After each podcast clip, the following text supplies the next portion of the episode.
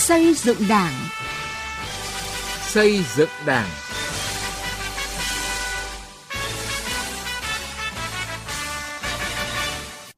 Kính chào quý vị và các bạn. Thưa quý vị và các bạn, chương trình xây dựng Đảng hôm nay xin chuyển đến quý vị và các bạn những nội dung chính sau đây. Sau một năm thực hiện nghị quyết đại hội 13 của Đảng, chuyển biến từ nhận thức đến hành động. Bắc Giang, những thành công lớn trong năm đầu tiên thực hiện nghị quyết đại hội Đảng các cấp nhiệm kỳ 2020-2025. Phát huy vai trò của đảng viên và tổ chức cơ sở Đảng ở huyện Mường Lát, tỉnh Thanh Hóa. Từ nghị quyết đến cuộc sống.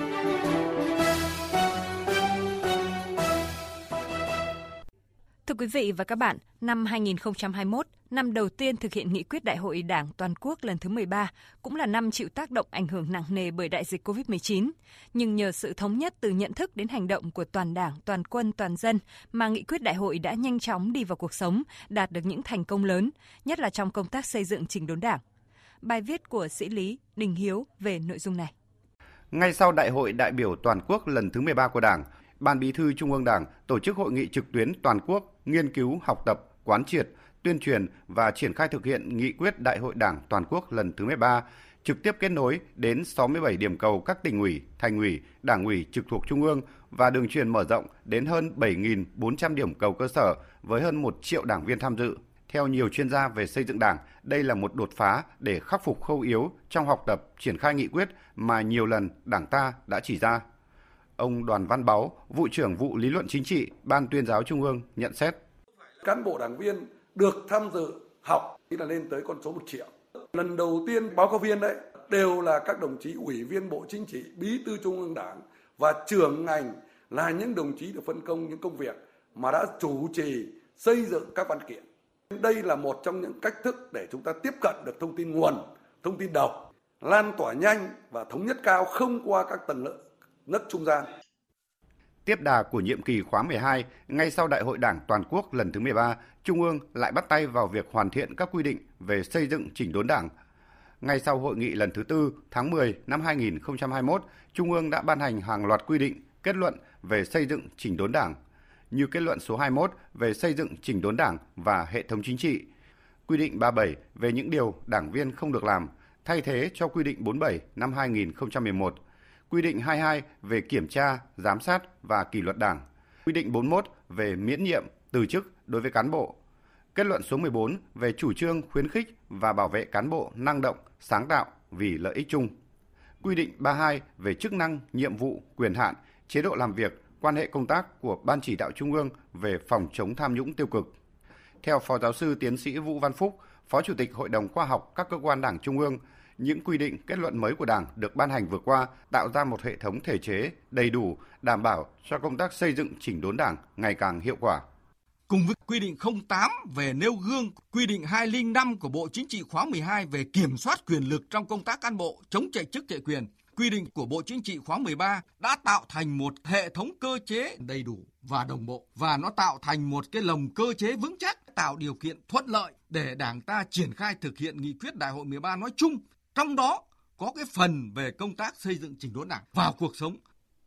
Bên cạnh việc xây dựng hoàn thiện hệ thống thể chế ngày càng đầy đủ, đồng bộ, Đảng ta đổi mới và đẩy mạnh công tác xây dựng chỉnh đốn Đảng với xây dựng hệ thống chính trị, bổ sung thêm những biểu hiện của sự suy thoái về tư tưởng chính trị, đạo đức, lối sống, chuyển công tác xây dựng chỉnh đốn Đảng từ phòng ngự sang phản công. Đây là nét rất mới mà Tổng Bí thư Nguyễn Phú Trọng đã nhiều lần nhấn mạnh. Lần này chúng ta không phải chỉ phòng chống tham nhũng lãng phí mà chúng tôi đề nghị phải tham nhũng phải tiêu cực nhưng mà trọng tâm là chống cái suy thoái về phẩm chất chính trị, về tư tưởng, về đạo đức, về lối sống. Với tinh thần đó, tiếp nối thành công của nhiệm kỳ trước, ngay từ đầu nhiệm kỳ 13 này, công tác phòng chống tham nhũng tiêu cực đã được đẩy lên mạnh mẽ, quyết liệt hơn – cùng với việc đưa ra xét xử kịp thời, nghiêm minh các vụ án tham nhũng liên quan đến cựu chủ tịch Ủy ban nhân dân thành phố Hà Nội, vụ án tham nhũng liên quan đến nguyên một số phó chủ tịch Ủy ban nhân dân và lãnh đạo một số sở ngành tại thành phố Hồ Chí Minh. Mới đây, các cơ quan bảo vệ pháp luật cũng đã khởi tố, bắt tạm giam đối với Thứ trưởng Bộ Y tế Trương Quốc Cường vì liên quan đến vụ án hình sự buôn bán hàng giả là thuốc chữa bệnh và Nguyễn Quang Tuấn, nguyên giám đốc Bệnh viện Tim Hà Nội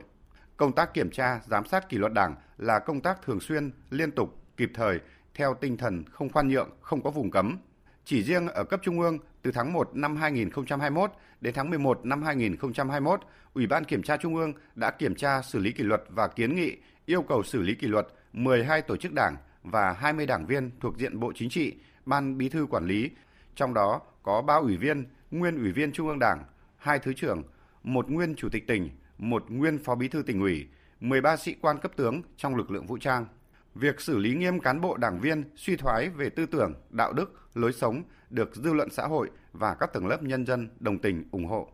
Trong cái nhiệm kỳ này, công tác đấu tranh phòng chống tham nhũng tiếp tục được đẩy lên một cái giai đoạn mới cao hơn. Gắn chặt cái đấu tranh phòng chống tham nhũng với cái đấu tranh phòng chống tiêu cực suy thoái trong cán bộ đảng viên. À, đây là cái điều rất là mới. Cuộc đấu tranh phòng chống tiêu cực suy thoái trong cán bộ đảng viên không còn cái tình trạng trên nóng dưới lạnh. À, điều đó cho thấy cái sự chuyển động mạnh mẽ trong cái chỉ đạo phòng chống tham nhũng, củng cố thêm cái lòng tin của nhân dân vào đảng. Phát huy dân chủ, siết chặt kỷ luật kỷ cương đi đôi với tạo môi trường đổi mới sáng tạo trong công tác cán bộ và xây dựng đội ngũ cán bộ, kiên quyết đấu tranh phòng chống tham nhũng, lãng phí tiêu cực, quan liêu, đẩy mạnh phân cấp, phân quyền đi đôi với tăng cường kiểm tra giám sát và kiểm soát chặt chẽ quyền lực, xử lý kịp thời, nghiêm minh, khách quan cán bộ đảng viên vi phạm, góp phần nâng cao chất lượng tổ chức đảng, đảng viên, thực hiện tốt nhiệm vụ phát triển kinh tế xã hội, đảm bảo quốc phòng an ninh.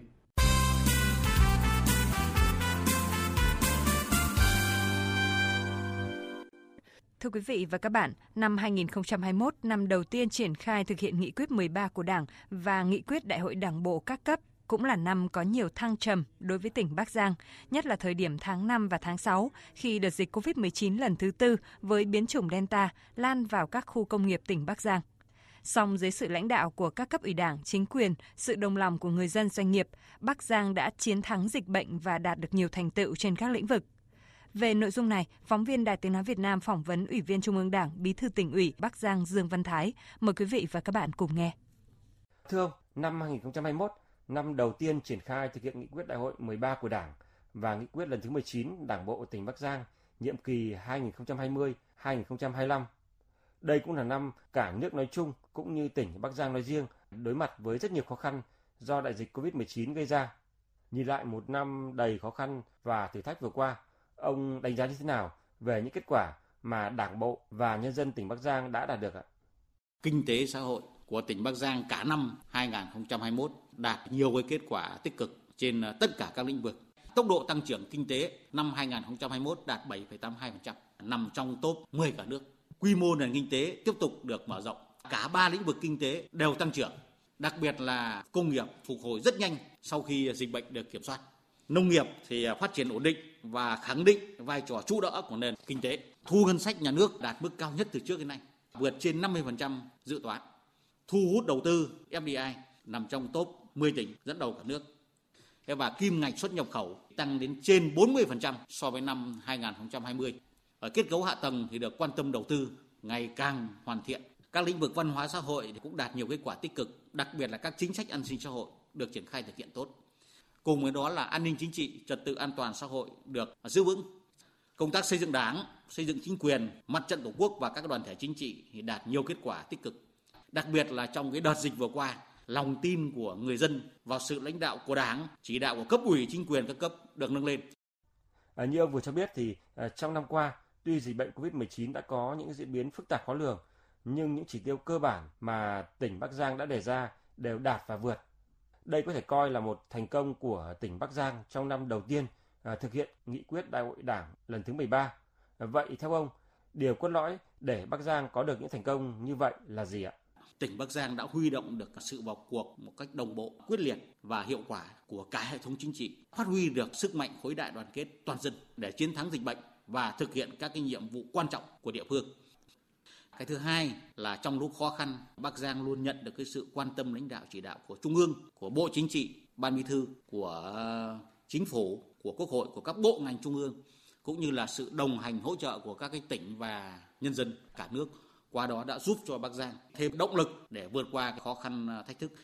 Cái thứ ba đó là Bắc Giang đã tập trung rất cao để triển khai thực hiện sớm đưa nghị quyết mà Đảng bộ các cấp vào cuộc sống, đặc biệt là nghị quyết Đại hội 13. Sau Đại hội 13 thì Bắc Giang đã tổ chức thường trực tỉnh ủy làm việc với lại ban thường vụ của 10 huyện thành phố, làm việc với lại các ban đảng, các sở ngành, định hướng cho các đơn vị các địa phương về định hướng phát triển của các địa phương trong cái điều kiện phù hợp với cái chung của cả tỉnh. Trên cơ sở đó tạo cho các cái huyện thành phố có cái niềm tin và có cái định hướng rất sớm để xây dựng các chương trình kế hoạch hành động thực hiện nghị quyết đại hội đảng bộ và thông qua đó nó tạo cái sự lan tỏa trong toàn đảng bộ với cái tinh thần khát vọng vươn lên xây dựng Bắc Giang ngày càng phát triển giàu mạnh, văn minh tiếp tục hoàn thiện hệ thống kết cấu hạ tầng kinh tế xã hội đồng bộ hiện đại là một trong ba khâu đột phá được xác định tại nghị quyết đại hội đảng lần thứ 13. Đây cũng là nhiệm vụ trọng tâm mà nghị quyết đại hội đảng bộ tỉnh Bắc Giang lần thứ 19 đề ra. Từ những kết quả của năm đầu đưa nghị quyết vào cuộc sống, theo ông, à, tỉnh Bắc Giang cần tiếp tục làm gì để thực hiện thành công khâu đột phá chiến lược này ạ? Thực hiện nghị quyết đại hội đảng bộ à, tỉnh lần thứ 19 cũng như nghị quyết đại hội 13 của đảng. Ngay từ đầu, Bắc Giang cũng đã tập trung nguồn lực đầu tư cho kết cấu hạ tầng, à, đặc biệt là hạ tầng giao thông, hạ tầng đô thị, hạ tầng công nghiệp và hạ tầng dịch vụ. Bắc Giang cũng nghiên cứu để ban hành các cái cơ chế để khơi thông thu hút được các cái nguồn lực đầu tư. Chính vì vậy mà sau một năm, trước hết là về cái quy hoạch làm một cách đồng bộ, có tư duy, có tầm nhìn, kể cả là mở mới các tuyến đường mới để cả giao thông đối nội, đối ngoại. Quy mô cái đường với cái tầm nhìn 20 30 năm. Thì Bắc Giang đã quy hoạch 23 khu công nghiệp mới đến 2030. Không chỉ năm 21, năm 2022 và 2023 thì Bắc Giang đã tập trung đặc biệt là cho hạ tầng giao thông. Một loạt các cái cây cầu, các cái tuyến đường mới sẽ được khởi công đầu tư và sẽ hoàn thành, tạo ra cái kết nối giao thông đối nội và đối ngoại, nhất là kết nối thuận lợi với thủ đô Hà Nội, với các tỉnh Bắc Ninh, Hải Dương, Quảng Ninh, Thái Nguyên, Lạng Sơn cũng như là các cái tỉnh trong vùng đồng bằng sông Hồng và trung du miền núi phía Bắc. À, trân trọng cảm ơn ông ạ.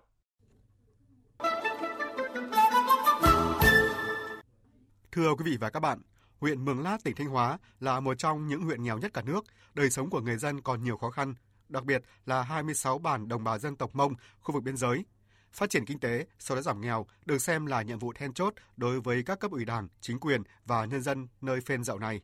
Thế nhưng, muốn xóa được đói, giảm được nghèo, trước tiên phải xóa được hủ tục lạc hậu, xóa được bản trắng đảng viên, tri bộ. Bài viết Mường Lát xóa bản trắng đảng viên, tiền đề để xóa đói giảm nghèo của Sĩ Đức, phóng viên Đài tiếng Việt Nam. Sau 3 năm thực hiện nhiệm vụ tại đảo Hòn Mê, với sự giúp đỡ bồi dưỡng tận tình của cấp ủy chỉ huy đơn vị, anh Giàng Ai Trống ở bản Ón xã Tam Trung vinh dự được đứng vào hàng ngũ của Đảng. Rời quân ngũ về với bản làng, Giàng Ai Trống đã vận động và phát huy tốt những kiến thức được trang bị trong thời gian tại ngũ, tích cực chia sẻ động viên với bà dân bản để phát triển kinh tế, văn hóa xã hội, đẩy lùi những hủ tục tập quán lạc hậu. Từ hạt nhân là người đầu tiên trong bản được kết nạp đảng, Giàng Ai Trống đã giúp đỡ kèm cặp cho hơn 10 quần chúng ưu tú trong bản, lần lượt được đứng vào hàng ngũ của đảng. Anh Giàng Ai Trống chia sẻ. Trước mắt là triển khai chi ủy chi bộ trước, sau đó là xem mình vận động bà con dân để họp bản khi mà thành muốn đưa một quần chúng và yếu tố vào đảng thì cũng có nhiều cái khó khăn. Với nhiều giải pháp quyết liệt trách nhiệm, phân công các đồng chí trong ban thường vụ, ban chấp hành về sinh hoạt cùng với các chi bộ bản. Qua đó nắm bắt tâm tư nguyện vọng của người dân, kịp thời tham mưu cho cấp ủy, chính quyền có hướng đi đúng đắn. Bà Lò Thị Thiết, Bí thư Đảng ủy xã Tam Trung cho hay. Ngay cả bản thân tôi cũng phải xuống sinh hoạt chi bộ với thôn bản. Từ đó là cái tất cả các chủ trương cái nghị quyết của đảng xuống với chi bộ là gần như là đồng bộ hóa hết, có cái sự thống nhất chi bộ và cho quần chúng ưu tú về nghe. Sau nhiều nỗ lực của cán bộ đảng viên, cấp ủy chính quyền địa phương, tháng 3 năm 2014 thì Đảng bộ huyện Mường Lát đã xóa được toàn bộ bản trắng đảng viên. Lâu nay nói đến đồng bào dân tộc Mông thì thường đi liền với những hủ tục lạc hậu trong mai chay, nạn tảo hôn và đói nghèo. Nhưng từ chương trình phát triển đảng ở Mường Lát, có thể nhận thấy là trong số 26 chi bộ bản người Mông huy được vai trò gương mẫu, tiên phong trong thực hiện phát triển kinh tế xóa đói giảm nghèo. Theo Phó Bí thư Thường trực huyện ủy Mường Lát Triệu Minh Siết, vai trò của cán bộ đảng viên chi bộ đã làm thay đổi dần cái phong tục tập quán lạc hậu của người dân, từng bước nâng cao đời sống vật chất tinh thần cho nhân dân. Với cái vai trò của chi bộ đảng mạnh hơn, tốt hơn thì ở nơi đó nhân dân cũng ổn định hơn và kinh tế phát triển tốt hơn. Đến đây thời lượng dành cho chương trình xây dựng đảng đã hết. Cảm ơn các bạn đã chú ý theo dõi.